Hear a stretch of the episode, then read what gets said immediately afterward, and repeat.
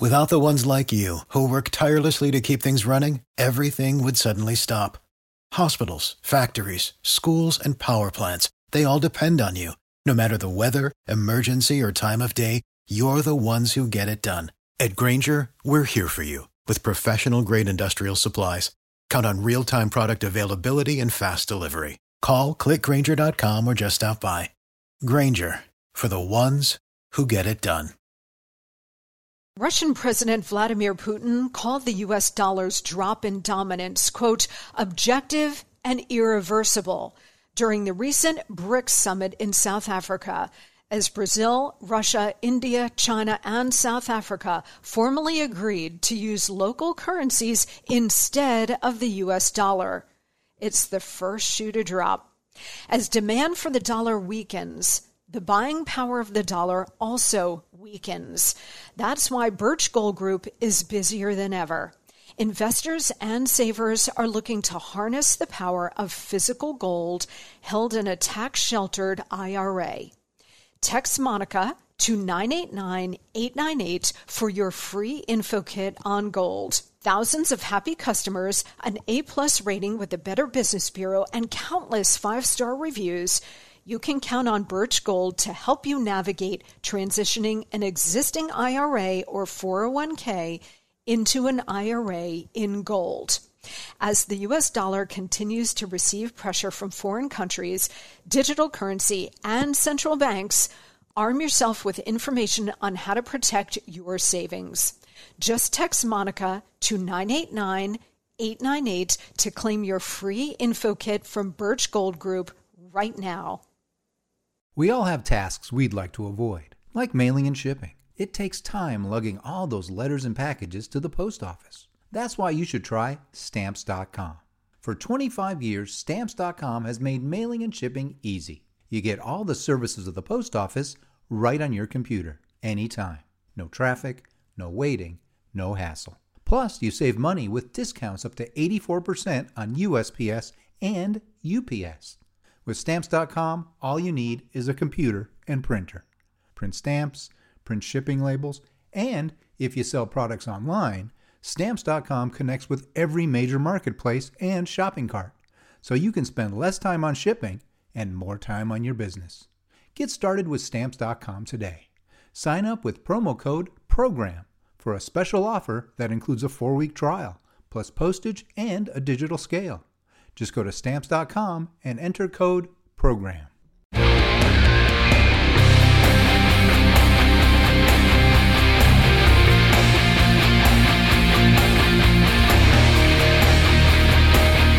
Hey guys, I'm Monica Crowley, and this is the Monica Crowley Podcast. Thank you so much for joining me here on this Friday, TGIF. Am I right? This is your go to for Hot Liberty, a safe space for all of us thought criminals, independent thinkers, and happy warriors. Check me out on social media Instagram at Monica Crowley underscore, and Twitter and Truth Social at Monica Crowley also by email at Monica Crowley Podcast, all one word, Monica Crowley Podcast at gmail.com. Okay, next week, we're going to talk superpower in peril and all of the threats we face and what to do about it. We're also going to keep a very close eye on this ridiculous Manhattan grand jury on Trump. Um, and we're also going to watch the financial sector with the banks because stuff is starting to bubble up and our enemies forming a new axis of evil while our senile president contemplates his navel all that and more next week. And by the way, today I know I wanted to do the latest on the Trump case as well as Kari Lake our friend Kari Lake scoring a big, big win for election integrity at the Arizona Supreme Court. But I'm going to hold all of that until Monday and next week because today we have something very special. As promised, we've got a really important conversation for you. And it's one that the propaganda press will not have, and one that they are studiously trying to prevent you from hearing but not on my watch, not on this show, because the truth must always be told.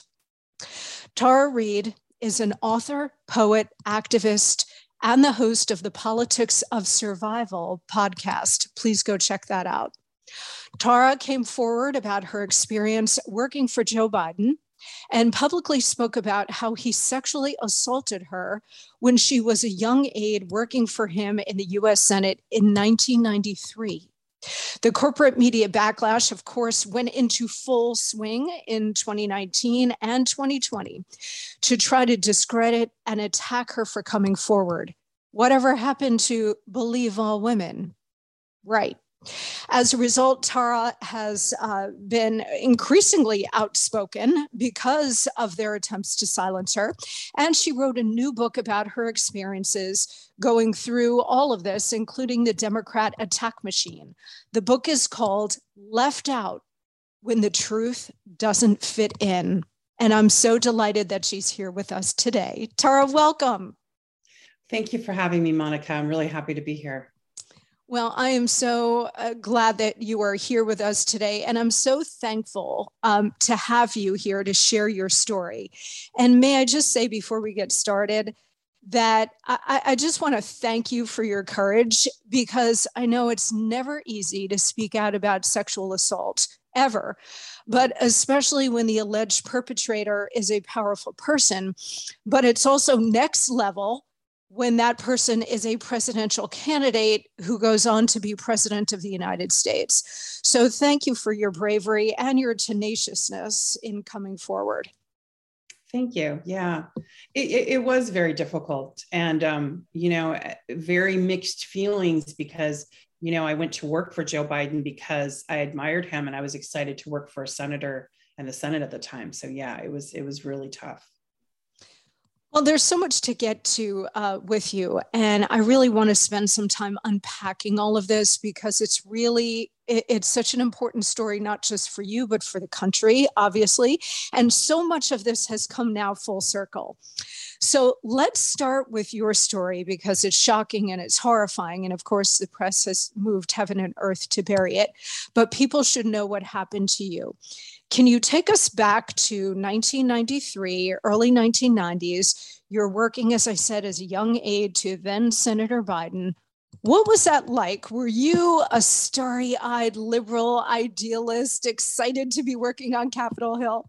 Absolutely, all of that and then some. I mean, in that time, um, people might not remember, and some people listening might not have been around yet because um, it was 1993. But Bill Clinton had just been elected, and there was the Bridge of Hope. I don't know if you remember that. There was a huge celebration. So I was hired that year by Joe Biden's office. Previously, I had worked as an intern for Leon Panetta um, and before that, I worked on a congressional race as a field operations manager. So I was I was very I was involved with the Democratic Party and very immersed in liberal idealism. And um, you know, uh, I left after you know just so your listeners know i am no longer a democrat. I am an independent. And i don't know if the democrats noticed that i left the party but i did. Um, congratulations. and by the way Tara, can I just make a point about this? And I, I make this point to mm-hmm. any Democrat who has left the party or um, is thinking about it or actually exercising some real intellectual muscle and intellectual honesty. It takes so much, and I want everybody to understand this because everything is political in this country your political values are your values. It is so much a part of who you are and who your identity is.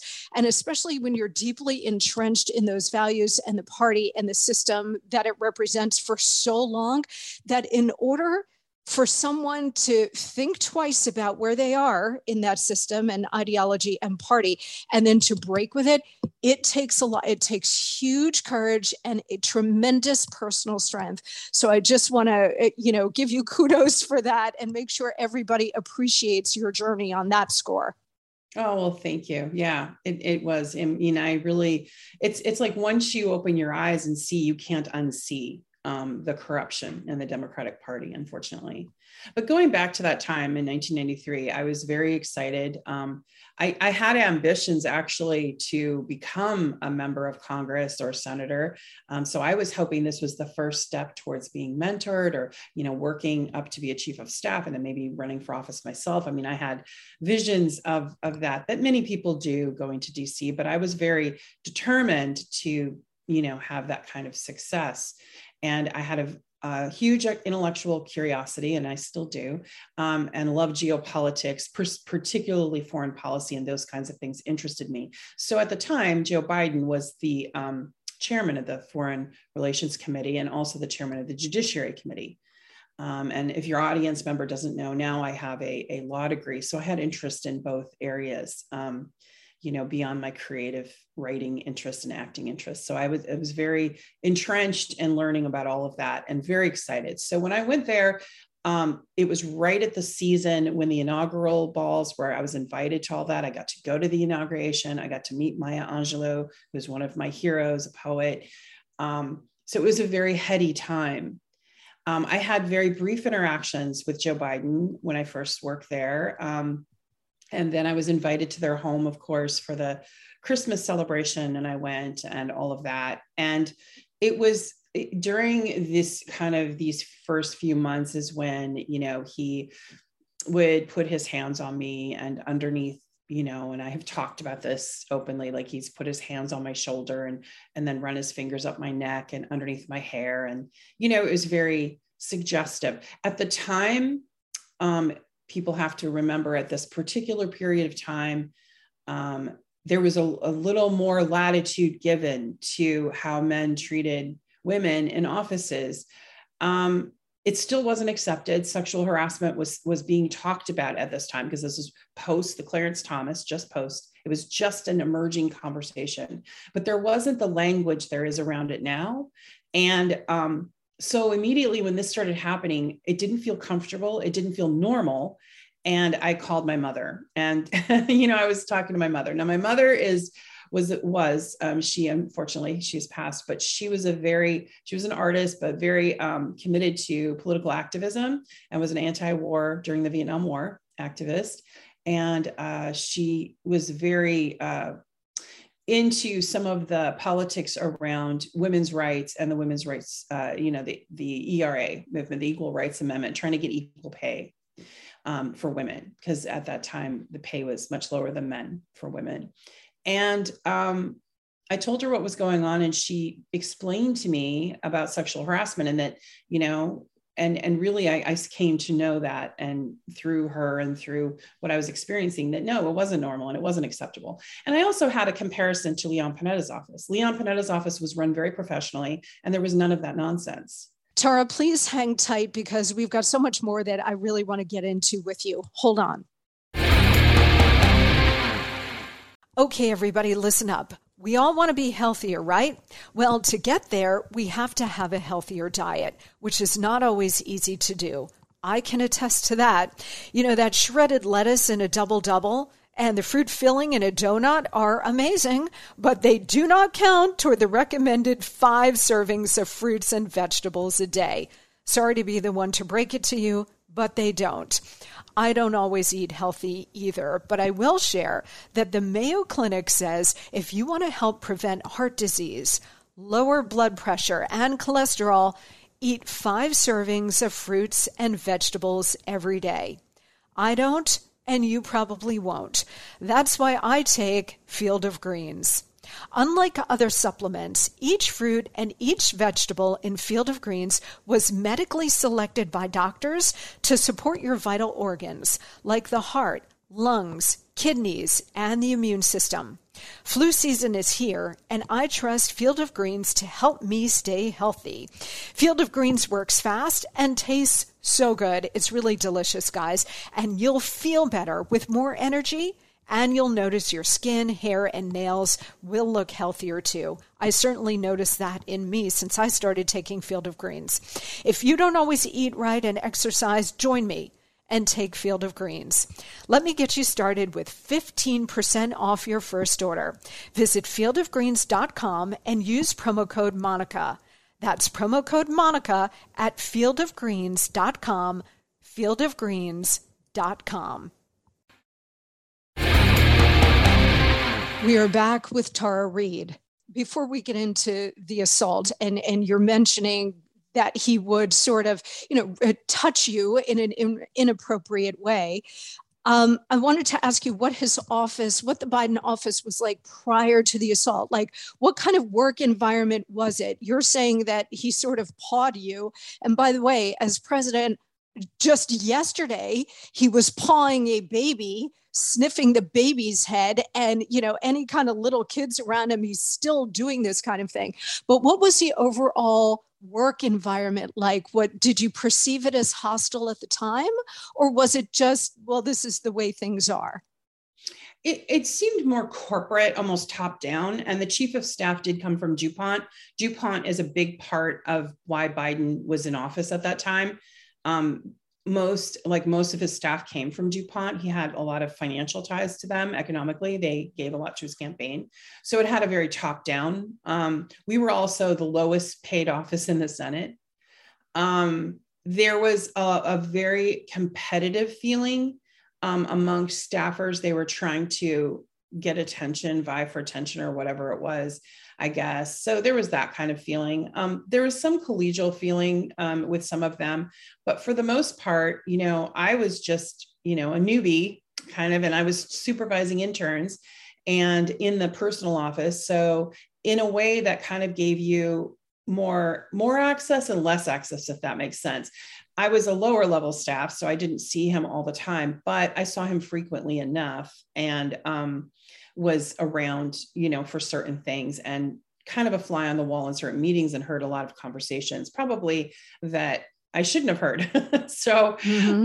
um, you know, it, it's just how that is at that time. Everybody was sort of all hands on deck. It was um, sometimes short staff. Like sometimes I would do work for the press secretary's office. Sometimes I would do work for a legislative aide that had to have me take notes at a hearing. I mean, like it was, it was like that kind of atmosphere. It wasn't, um, uh, everybody was just trying to get things done. Joe Biden, he's not an intellectual. Okay. I learned that right off. That's an understatement. the words that were used about him were like blowhard, even at the time. Um, mm-hmm. He just seemed more interested in the social aspects of his job than actually what he was supposed to be doing. Um, that was my perception. Now, bear in mind, though, I still had mixed feelings. I still had that, you know, hope he was going to be this office would be my mentor mentoring office that i would you know a springboard if you will and then i would you know have some longevity so it was a, a shock to see some of the how i was perceived like i think the next kind of thing that happened was I was walked into an argument with staff, and I've talked about this before, but I'll tell your audience. Um, they they were arguing about me. And apparently and then one of the staff members said look you don't have to do this. And i said what? And they said he wants you to serve drinks at an event because he likes your legs and he thinks you're pretty. That's not your job. You don't have to do that. So they were so so people knew there was something going on i think. Also most of the time he had he was flanked with a, a male staffer or a couple male staffers.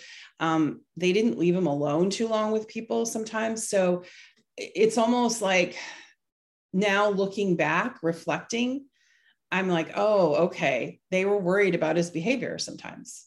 Um, mm-hmm. and, and rightly so. Why I was sent to bring him a gym bag alone that day, I don't know. Um, I just don't know. Um, all right. Know- Before we get into yeah. this, I, I just want to stop you there because I do want to set all of this into context for the audience. Okay. And it does relate to a question that I have at the end of this for you, Tara, which is you know you were a an idealistic democrat a leftist a progressive you wanted to change the country and the world which is why you went to washington the democrat party for a long time, including to this very day, always professes to be a champion of women. Okay. So they, they talk a good game at the 30,000 foot level about championing women and women's rights. But when it comes to interpersonal relations, whether it's personal or professional, they are among the worst. Now, they don't have a lock on bad behavior. Human beings are what they are. However, the context of this too. Let, let me make another point. 1993 you said bill clinton just coming into office. He had been through a campaign where a lot of his bad behavior toward women had been exposed but he was still elected anyway.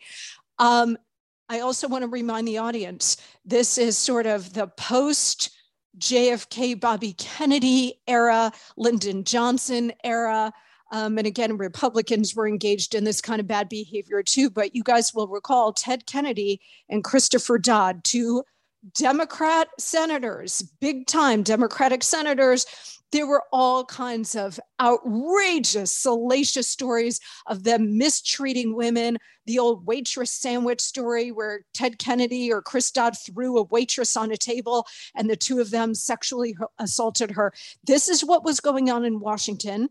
And again, no party has a lock on this kind of stuff, but the Democrats who said publicly one thing about their views of women were among the worst in terms of how they actually treated the women in their lives. So, that being said, before you get into the assault and what happened that day, can you say, were you stunned at all by the way you were being treated by a Democrat and a Democrat office? Absolutely. I was stunned. Um, I, I stunned enough to where I was calling my mother a lot. Um, and I was an adult, you know, and, you know, I was in my 20s. So, you know, I mean, one calls their parent but like we i was calling her consistently then because i was like trying to figure out how to handle this and i wanted to talk to someone i could trust that was absolutely confidential. And um yeah so there was a problem. I went to my i was vocal though and my mother my mother wanted me to be more forceful but i was you know not i was wanting to protect my career. And so I was careful how I approached it, but I told my supervisor it made me uncomfortable and I didn't like that about the drinks and about uh, serving drinks. And I refused to serve the drinks. And she had said to me, you know, you should feel good that he took notice of you and you know basically gave me the advice to keep your head down and go along to get along and that was the advice given to my immediate super, by my immediate supervisor I didn't take that advice and I kept pushing and I went to the other supervisor. So I kept pushing the issue that I didn't like what was going on. Then, um, sort of a freeze started to happen. I started getting kind of frozen out. And you know, that atmosphere at work where there's, it's very kind of gets uncomfortable or, you know, frozen out. Like, mm-hmm. you know, my, my friend noted that when she would call, like, and ask for me, there was, you know, there was a tone and everything. So it was it was subtle. But then um, it culminated this particular busy day when he had forgotten his gym bag and i was told to bring it to him. And that is when um, the sexual assault happened um, when i met up with him. He was alone and i handed him the bag and it happened very quickly. Um, can you walk us through what happened well, you know, I've gone into it on the Megyn Kelly interview, and I, it's in my book. But I suffice to say, it was um, I was up against a wall, and it was it was um, what would be considered rape. So, I mean, it was um, he put his hands in my private areas and without my consent, and um, so it was it was without my consent, and I was pushing him away. So it was it was a sexual assault. Was there anyone around? Where were you? Were you in the Senate office building when this happened? Was there anybody in earshot or in view? I worked um, in the Russell building, is where his office was, and I was uh, catching up with him. Um, he was going down um, uh, to, I don't know where actually where he was going. He was heading down like towards the Capitol, towards out. So he was either leaving or going uh, to go work out. I don't know which. Um, I don't know what was in the gym bag. I call it a gym bag. It was like a duffel bag or athletic bag. I don't know what was in it. I didn't open it. I just, I, I remember um, more physical things about that day. Like um, there was a, a, sensation of smell, like when he, like um, when I, uh, when that happened, I remember smelling like this chemical smell and not liking the smell. And and and when he was near me, and it was just it was an awful experience when I was pushing him away, and it happened very quickly. Um, he was at first surprised he seemed surprised when i was pu- pushing him away and pulling away and said um, and what he said to me was very uh, traumatizing he said um, first he said, you know, come on, man, I heard you liked me, you know, and he had been before that, he had been saying things like he wanted to go somewhere else. He wanted to, um, and I, I don't want to use a swear word on your show. So he said something vulgar. And then he said, when I was pulling away, come on, man, I heard you liked me. And uh, I didn't reply. I was, I think, frozen. Um, and that's when he suddenly changed and he smiles when he's angry, which is very strange, but he always yes. smiles when he's angry. And he put his fingers in my face and he just said, um, You're nothing to me. You're nothing. And I must have had a certain look on my face, but he then took me by the shoulders and just kind of shook me and said, You're fine, you're fine, you're just fine, or whatever. And he then he walked away like it was nothing. And then I heard him greet someone else down the hallway like it was nothing. And I was so shaking. And I, the next thing I remember was um, trying to clean up at a restroom, but then also sitting before that, uh, just on the stairs, on these marble stairs, and there was the floor to ceiling windows.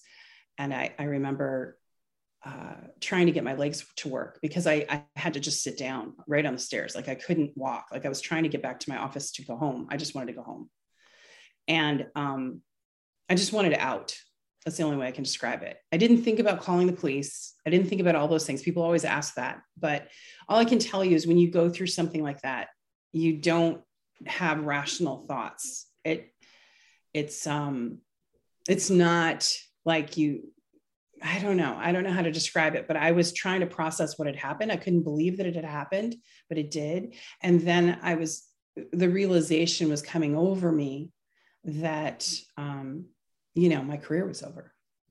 it really is. It's an out of body experience. Yeah. Um, you know, I think most women have gone through maybe not something as violent and direct as you, um, but they have been in very uncomfortable situations uh, with men who are bigger and stronger, and there's no escape, or and or they, they it's their boss it is uh, a friend. It's somebody in a position of authority and or trust and all of a sudden they step out of that role.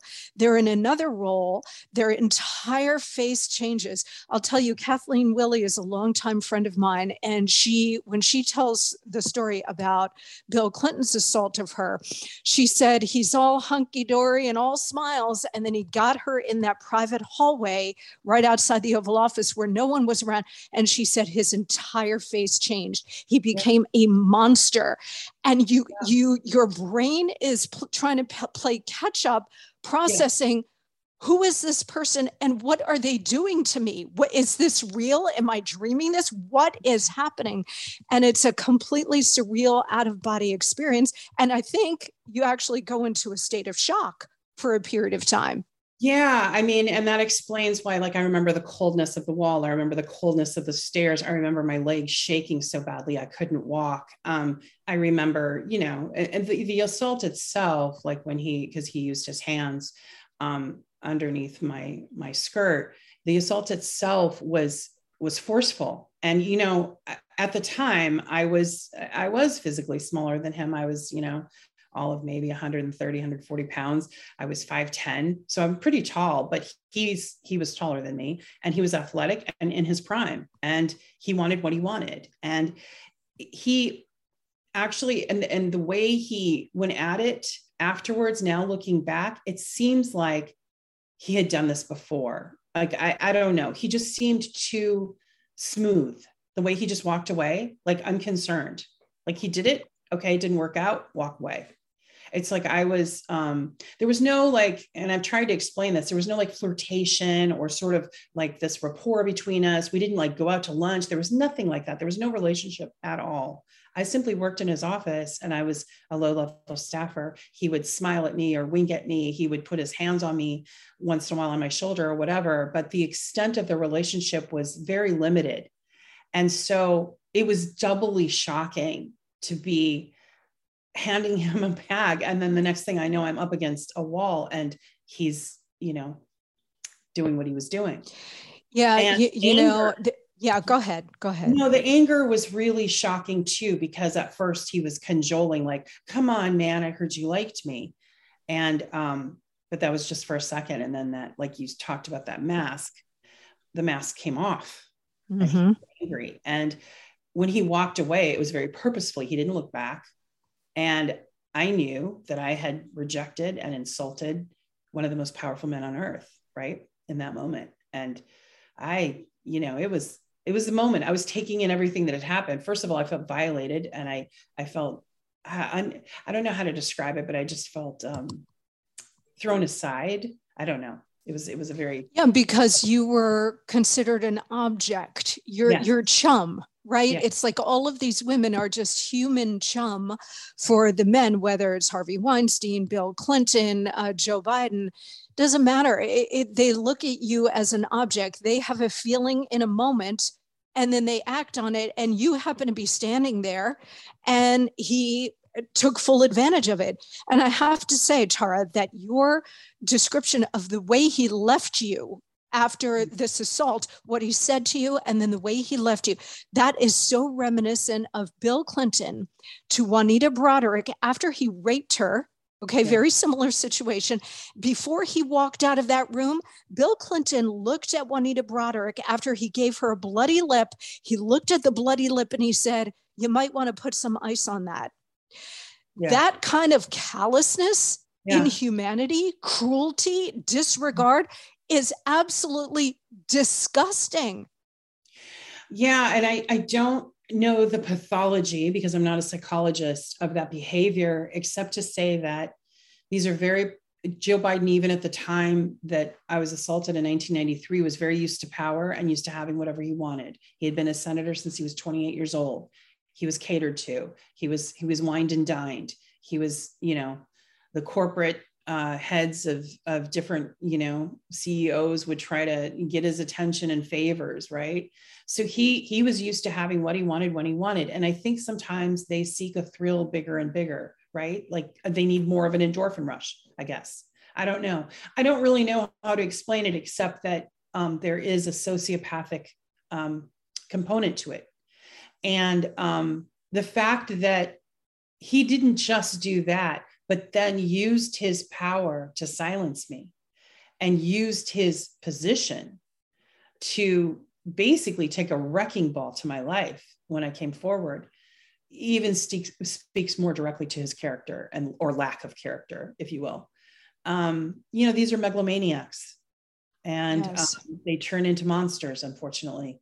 All right, Tara, I'm going to ask you to please stand by. First, guys, you all do not want to miss out on this because for the first time ever, our friends over at Genucel are including both the ultra retinol and dark spot corrector in their most popular package at genucel.com slash monica right now save over 70% off genucel's most popular package just in time for the warm spring weather featuring genucel's ultra retinol that contains a powerful retinol alternative, safe on your skin in the summer sun, and Genucel's dark spot corrector to reduce the appearance of dark marks and sunspots from those long summer days outside. Plus, you'll still receive Genucel's world class under eye bags treatment for those annoying under eye bags and puffiness. And with its immediate effects, see results in as little as 12 hours guaranteed or your money back. So don't wait. Visit genucel.com slash Monica to save over 70% off their most popular package. Plus, every order subscription includes a luxury gift box with two springtime essentials. That's two free gifts plus free concierge shipping for a limited time. So go to genucel.com slash Monica. That's G-E-N-U-C-E-L, genucel.com slash Monica. We're coming back with much more.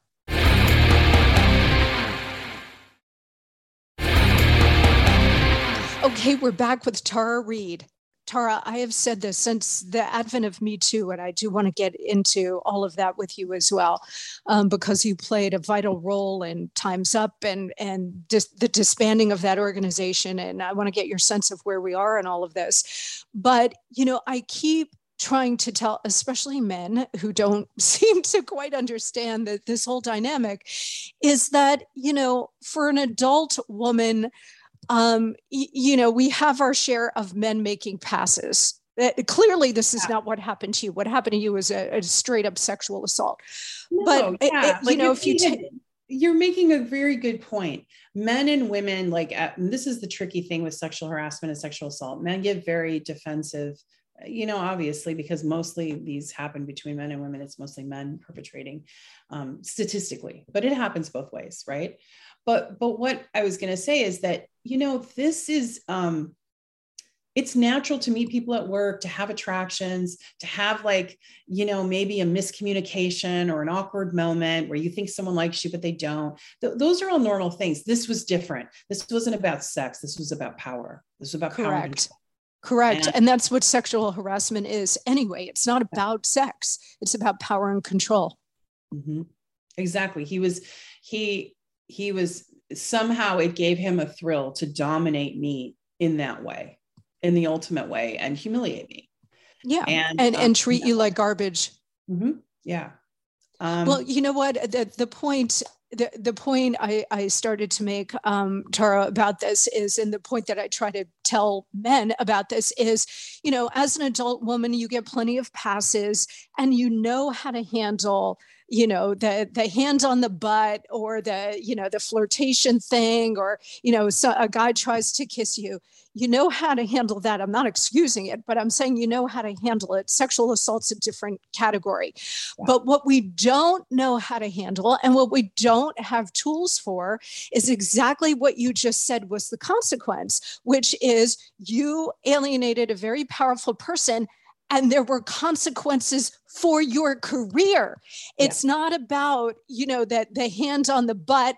Um, it's about the fallout from the fact that you tried to defend yourself and now your career has been hit hard because you wouldn't play their sick game. That's really the, the essence of what we're talking about here. Absolutely. Well put. Um, absolutely. And and that's why i you know it's interesting you brought that up because if you flash forward to 2019 when i came forward publicly because i came forward privately to friends and family.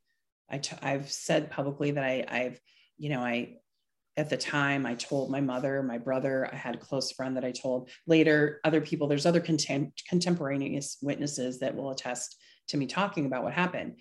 But um I didn't go to the media. And I, I just, I mean, that was too frightening. But what really prompted me was in 2019, Lucy Flores, that young politician, was just getting eviscerated in the press. She came forward and she didn't even, it wasn't even, she was just saying, Hey, he's like a grandpa, but it's uncomfortable. He's kissing my head. It's creepy, right? Basically, he he crossed her boundary, he kissed her, and she didn't want to be kissed in public on tape mm-hmm. like everyone saw it and even though she just expressed that like that boundary she was like just you don't hear of her anymore her career's gone right so anyway right. i saw her getting beat up with the other women who had come forward about this um, in the press and you know my daughter was grown at the time and i said to her okay i i really need to say something and um, a friend of mine had called and said, "Oh, I think on CNN they said no staffer is, you know, no employee of Joe Biden has come forward and said there's any problems." And I was like, and she said, you know, Tara, and I'm like, I know, I know. And so I talked to my daughter. My daughter said, "Well, mom, he's too powerful." And then that's what clinched it. I was like, "Oh no, this can't go to another generation." We can't generationally keep teaching women that they have to shut up and take it. Right get along yes. to get along. Yeah, it had to stop. And I, I knew it and I knew it was going to be hard. I did not know it would be this hard. I did not, I was not prepared for the political machine that came at me. I should have been, but I really wasn't. No one can prepare you for that. Um, but I did step step into the into the lions, you know, into the arena, if you will. And um, and the lions came for me for sure. Um, well, that that line of attack on you, um, it, it, you know, and this this this is only applied to women who accuse Democrat men of sexual abuse. Okay. It's yeah. never the other way around. But the attack line on you is that you misrepresented your background. Your story had um, inconsistencies over time. You didn't come forward at the time, no police report, and that for years you never made mention of this assault. What do you say to that? Well, to each one of those things, I mean, that's all they had really was the rape myths like you know a lot of people don't come forward about a sexual assault to police. And at the mm-hmm. time right like who is the police? It's the capitol police. I thought mm-hmm. i didn't realize i could go to the metro at the time but the capitol police are who i saw and they protected the senators and congressmen. So when my mother was on the phone that day it happened like go to the police. I did everything that a victim of rape you know you're told not to do but i did everything wrong right? I went home and showered because I, again, that smell, that smell stayed with me. It still does. Um, it brings back the memory of the actual assault. Uh, it's like a chemical smell or dry cleaning smell. But anyway, I was in the shower scrubbing myself and like I threw out all my clothes and even the shoes I wore that day. I threw them in a garbage bag and threw them away. Um, so all I can tell you is psychologically, when you go through, through something like that, you just want it away from you. I just wanted it away. Like I didn't want it to be real. I wanted it to not have happened. Mm-hmm. So, and you want to like get out of your own skin. Exactly. That's exactly how it felt. So what I would say to that is um, there has been no inconsistency, and and people have said that um, that know me that know about what happened. Um, it's always been the same details about the sexual assault all along, all along. However, in 2019, when I came forward, I came forward with a sexual harassment, but I shut down because the first reporter I dealt with was male, and he asked this question, and this is what shut me down. He said, um, when I was talking about the touching, the sexual harassment, and I was building up to talking about it for the first time in public about what he did to me, and he said, he said to me, "Well, it wasn't sexual, was it?" And I just, I lost my nerve. Like I, I just like mm. completely shut me down. So then I reached back out to because a New York Times reporter had talked with me. I reached back out to her and I said, There's more to this, and I want to tell about it. And to her credit, Lisa Lerer did in public say that I tried to reach out to her and, and tried to tell her. But it was a very hard story to tell, as you know. I mean, it's not something pleasant to talk about. And particularly to media because they're they're brutal and they're definitely not trained um, to talk to people who've been through trauma right? They're just there to get the story um, mm-hmm. or to kill the story. Mm-hmm. and that's their agenda. So yeah so it never changed. Um, so and that and that's kind of like an old thing that that people say you know like that. Um, i never lied about my educational credentials I was threatened with prison, actually. A bunch of trolls online called the Monterey DA um, because I was an expert witness for domestic violence cases. And so there was, you know, me giving expert testimony. And they did an email campaign. It was very coordinated. Um, it was a bunch of Democrats. I don't know if they were coordinated part of a, a Democratic PAC or just you know, whatever, but they were a bunch of people online trolls saying lock her up and um, she committed perjury in Monterey and all of, of, this other stuff. Well, the DA ended up, of course, never charging me. I've never, I didn't lie under oath and I didn't do anything wrong. But all of this was to try to discredit me after I came forward. I was called a Russian agent by Joe Biden's campaigin. Oh, that's when you know you've really made it. I was a Russian asset. They say, that's when you know you've really made it, Tara. When you've been called a, a, a Putin stooge. right, and and you know I, I am anti-war, and I was, and I did in an interview in 2019, 2020. I, I had said if he is elected, he will bring us to a war with Russia, and I got a lot of flack for that. And look at where we are. Mm-hmm. So um, because I knew, and from what I had heard back then, and about him, his propensity with foreign relations, and who has who's surrounding him. But anyway, um, the uh, geopolitics aside, I, I've been very um, just consistent about just telling what happened to me. Um, and like I said, I, I went into great detail in the Megyn Kelly interview, and I went into detail in my book. And, um, you know, and they just don't want to look at it. It's an inconvenient truth. Yes, um, and and the hypocrisy and the hierarchy of all of this is really outrageous and disgusting. Tara, we've got to hit one more break. Please stand by. We've got so much more. This is a fascinating conversation. Sit tight.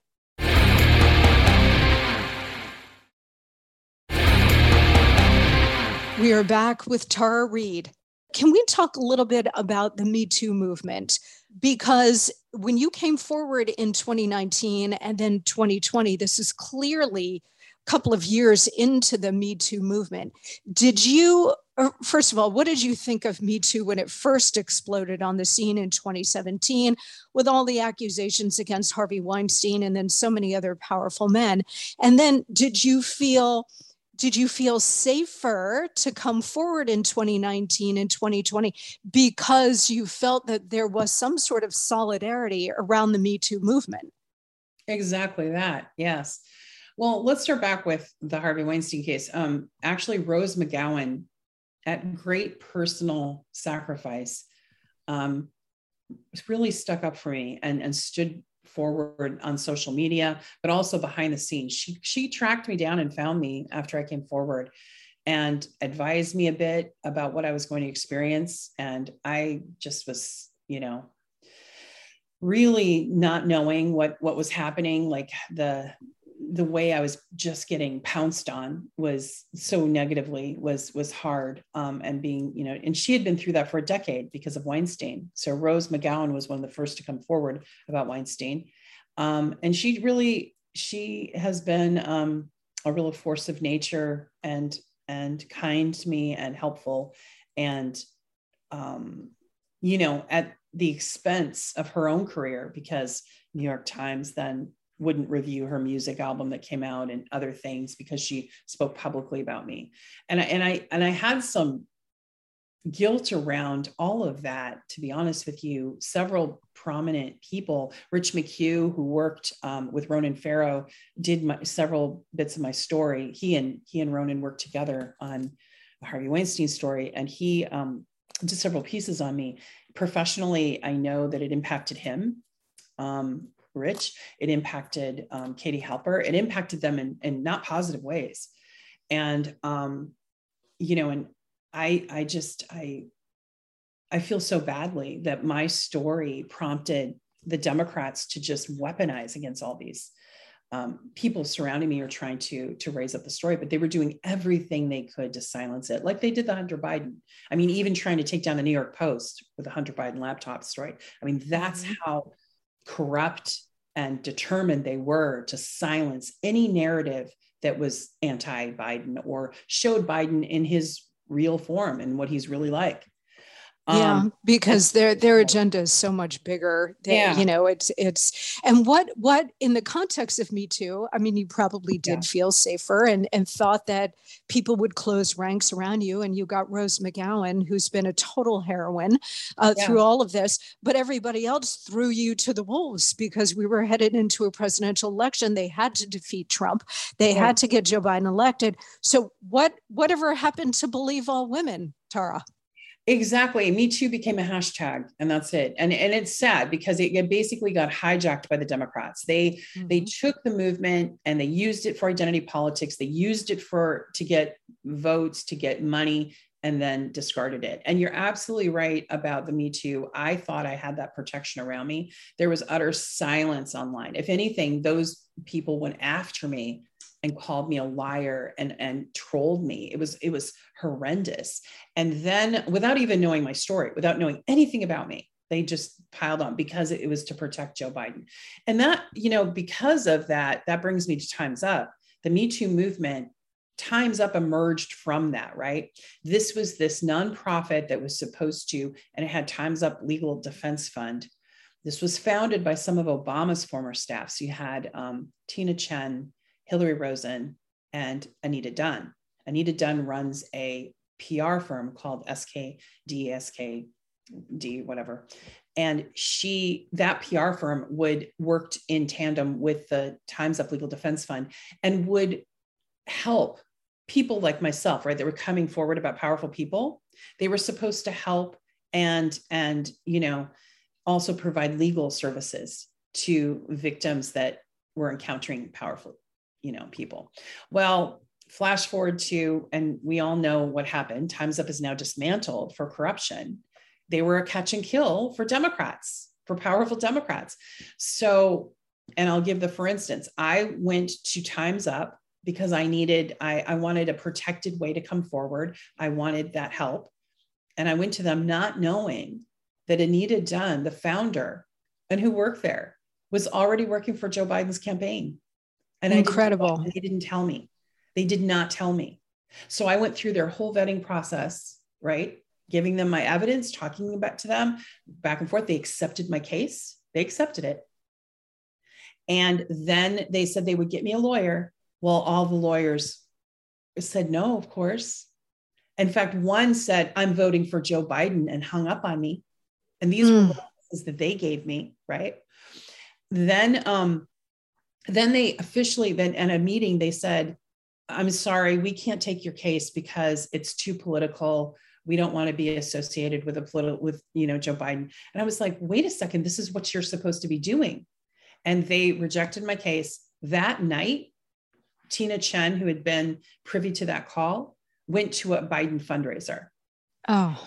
So that same night. So this, of course, became Ryan Grim did extensive reporting on Times Up. So did Law and Crime. Law and Crime revealed that the FEC reports show Joe Biden gave $800,000 during the period of time I was talking to Times Up. Beyond that, I think a total of 2.2 billion million, excuse me, not billion, 2.2 million went to Anita Dunn's firm for PR they were catch and kill. They were silencing my story. Then Cuomo burst, you know, that story burst on the scene. The staffers came forward. Text messages were caught by the attorney general when they did the criminal case between staff at Cuomo, upper level staff, and um, Time's Up, the upper level of Time's Up, saying, look what happened um, with Tara Reade's case with Joe Biden. We can now victim shame on the record. So it tells you that none of these movements, Me Too, Time's Up, had anything to do with championing women's rights, defending women, maybe Democrat women. Um, but it, certainly yeah. they were all interested in protecting powerful Democrats, and that's it. And I get to my original point. They threw Harvey to the wolves because he was such an egregious, uh, egregious case that they could not defend him, but they wanted to make him an example. And there were other men that went down in this movement as well, many of them. Um, but it was all about okay, now the movement's done. We've purged the system of all the bad guys. Oh, look, Joe Biden. and they redirected into a protection racket. Am I right? Absolutely. And so, you know, it's really ironic for me to see things like, oh, Trump paid hush money to a consensual, you know, sexual encounter, right? But I was sexually assaulted on Capitol grounds. I was in, I was at work and it was my boss, and they won't even investigate it.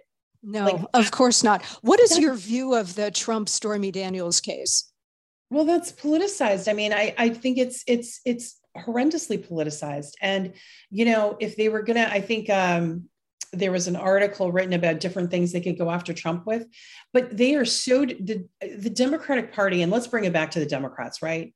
This, the, the Me Too movement was a hypocritical, you know, tool for them to hold themselves a moral superiority, right? And they like that. And then also weaponize a movement to protect their own, right? Mm-hmm. and and gain money and votes. Um, and they do that with other identity movements too. So with with Trump, it's they're just it, it's a tactic. They're doing everything switch and bait because what's come out is a lot of this.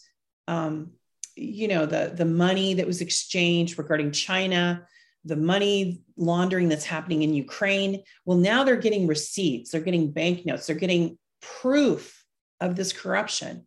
So what do you do? Well, I mean, I was I worked for Democrats. I know what they do. They do switch and bait. Look over here so you don't see what's happening over here. This is classic. They need to distract and they need to do it hard. So, you know, of course, they went after Trump. They, Trump's their whipping post at this point. They, and they and they certainly they don't care who they destroy in the process. No, I mean, look at all the people in January. And I mean, I like I said, I'm an independent, and I am appalled at seeing the Republicans being gone after, being called terrorists, given prison mm-hmm. sentences beyond. And you know, if you have any background in law um, at all, you know the sentencing guidelines. They're going beyond the sentencing guidelines and getting away with it. And what Marjorie Taylor Greene talked about the two-tier justice system, she's absolutely right. I mean, it's it's it's corrupt.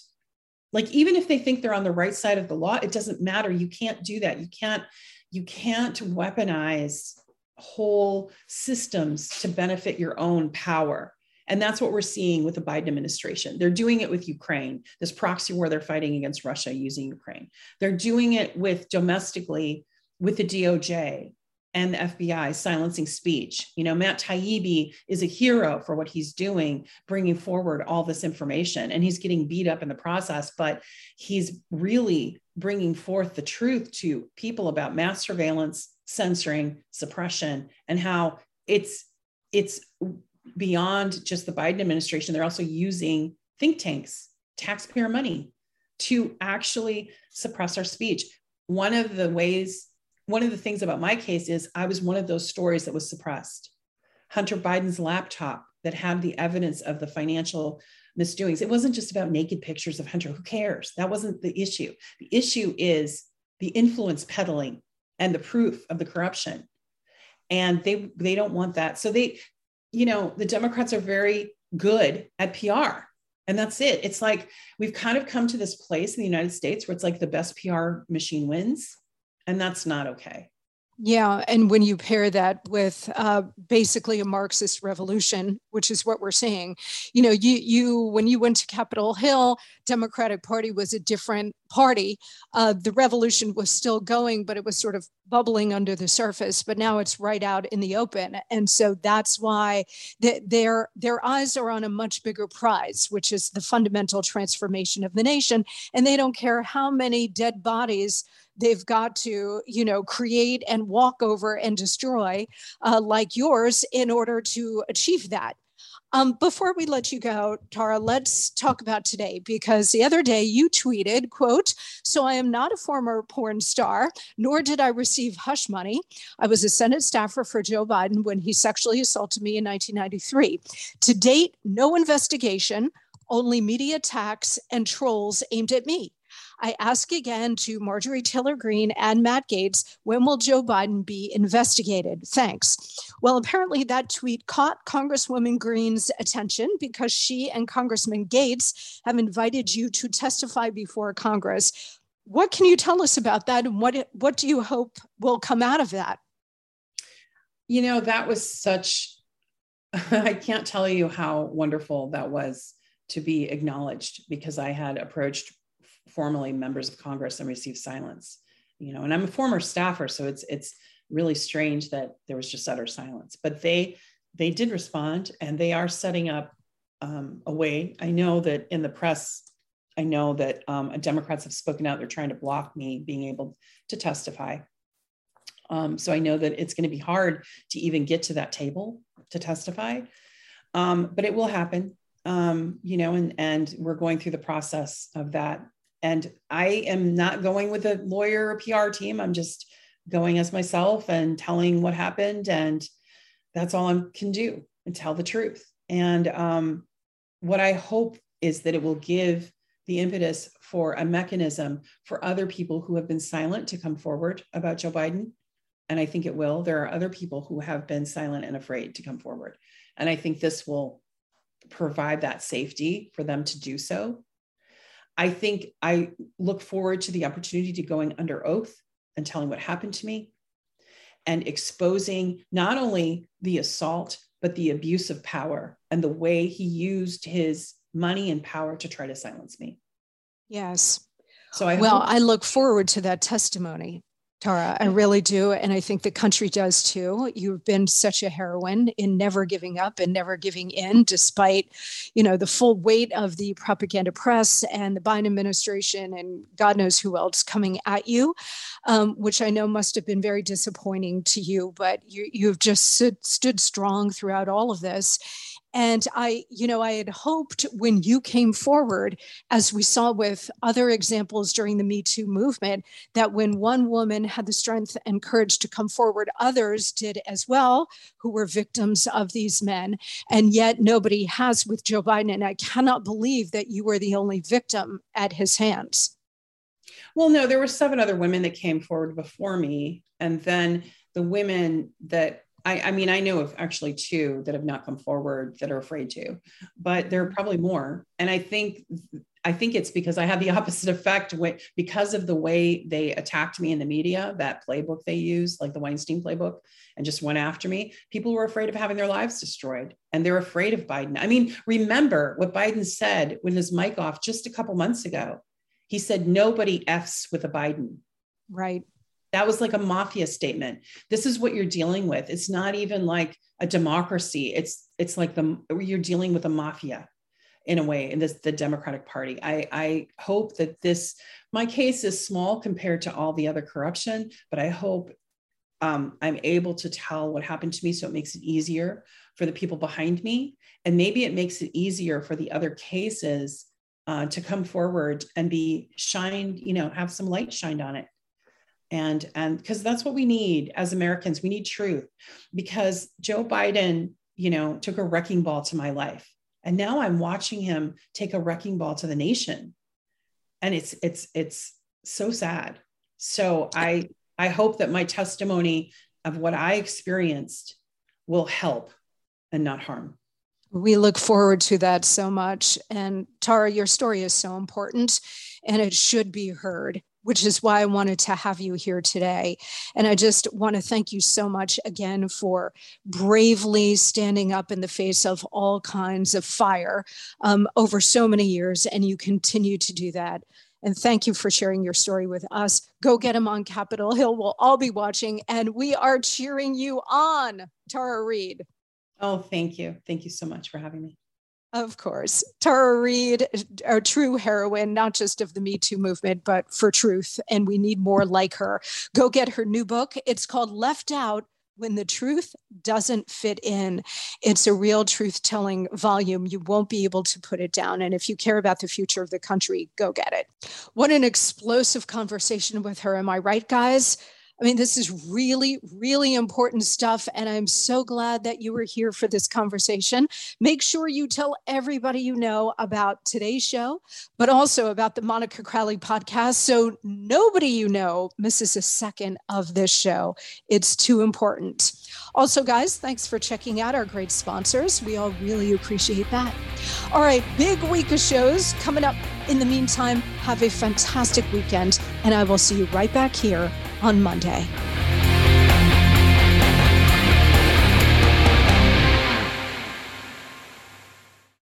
Without the ones like you, who work tirelessly to keep things running, everything would suddenly stop.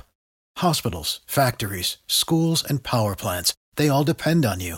No matter the weather, emergency, or time of day, you're the ones who get it done. At Grainger, we're here for you with professional grade industrial supplies. Count on real time product availability and fast delivery. Call clickgrainger.com or just stop by. Grainger for the ones who get it done.